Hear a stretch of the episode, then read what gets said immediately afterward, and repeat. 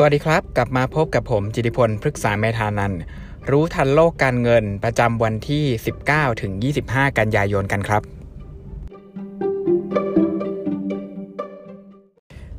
โดยประเด็นหลักในสัปดาห์นี้ผมมองว่ามีสามจุดด้วยกันนะครับอย่างแรกก็คือในฝั่งของยุโรปซึ่งจะมีทั้ง อี ยู Summit แล้วก็มีทั้งความเคลื่อนไหวของฝั่งอังกฤษที่พยายามจะออกกฎหมายเพื่อแก้ไขเรื่อง Brexit ในขณะเดียวกันก็จะมีคณะกรรมการนโยบายการเงินของธนาคารกลางสหรัฐออกมาให้ความเห็นหลังจากที่มีการประชุม เอฟ โอ เอ็ม ซี ไปในช่วงสัปดาห์ก่อนตลอดทั้งอาทิตย์ในขณะเดียวกันช่วงวันพุธก็จะมีการประชุมคณะกรรมการนโยบายการเงินของธนาธนาคารแห่งประเทศไทยเราเองด้วยครับ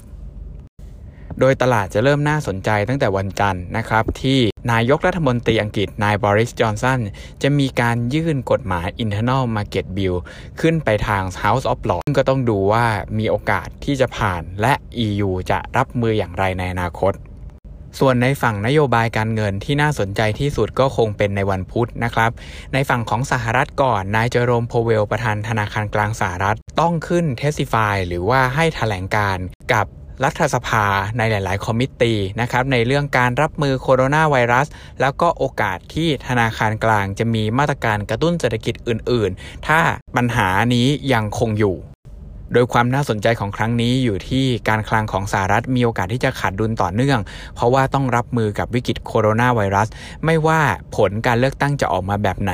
เพราะฉะนั้นจุดที่นักลงทุนควรจะต้องจับตาก็คือทิศทางของนโยบายการเงินว่าอาจจะมีการคุมบอนด์ยิลด์ระยะยาวไม่ให้ปรับตัวขึ้นสูงแม้ว่าจะมีซัพพลายบอนด์ออกมาเยอะในฝั่งของสหรัฐหรือเปล่าครับ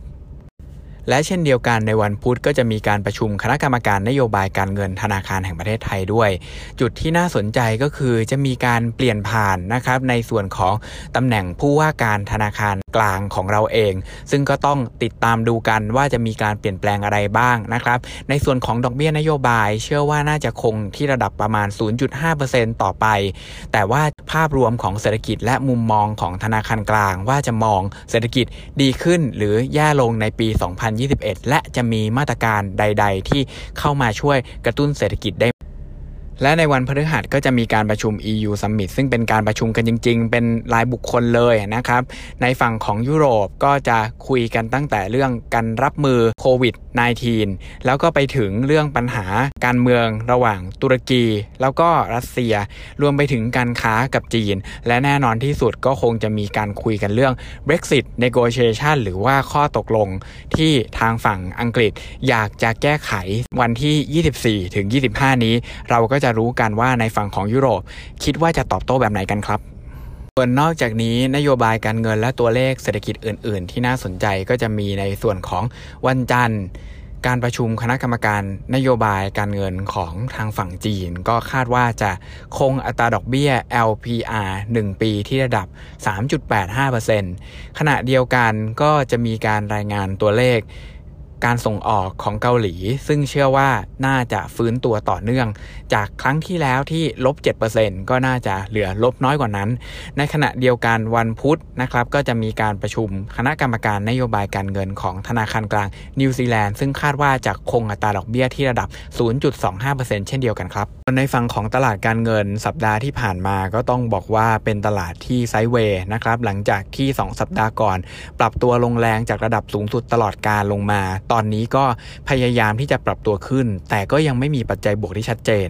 ในอนาคตนโยบายการเงินคงไม่ได้ช่วยกระตุ้นตลาดการเงินได้มากนักเพราะว่าบอนด์ยิลด์ทั่วโลกอยู่ในระดับที่ต่ำมากๆแล้วนะครับจุดที่น่าสนใจจริงๆก็น่าจะเป็นในเรื่องของการเมืองและก็ยาต้านไวรัสที่กำลังค้นคิดกันอยู่แล้วก็มีโอกาสที่จะออกมากระตุ้นเศรษฐกิจได้ก็ต้องดูว่าทั้งสองปัจจัยซึ่งเป็นแรงลบและแรงบวกจะสามารถคานกันได้มากขนาดไหนในฝั่งของการเมืองก็อาจจะไม่ต้องกังวลมากเพราะคิดว่าน่าจะเป็นความผันผวนระยะสั้นในระยะยาวไม่ว่าจะเป็นพรรคการเมืองไหนๆก็อยากจะฟื้นเศรษฐกิจให้สามารถขยายตัวได้ในช่วงหลังวิกฤตโควิดทั้งนั้นแต่จุดที่น่าสนใจก็คือยาต้านไวรัสถ้าเกิดออกมาเร็วเกินกว่าที่ทุกคนคาดหมายไว้นะครับก็คือในช่วงเดือนตุลาคมหรืออาจจะเป็นในช่วงเดือนพฤศจิกายนสามารถออกมาได้เลยตรงนี้น่าจะทำให้ตลาดการเงินคึกคักและ และหุ้นในฝั่ง Emerging Market รวมถึงเงินบาทก็มีโอกาสที่จะแข่งค่าลงไปได้มากกว่านี้ครับ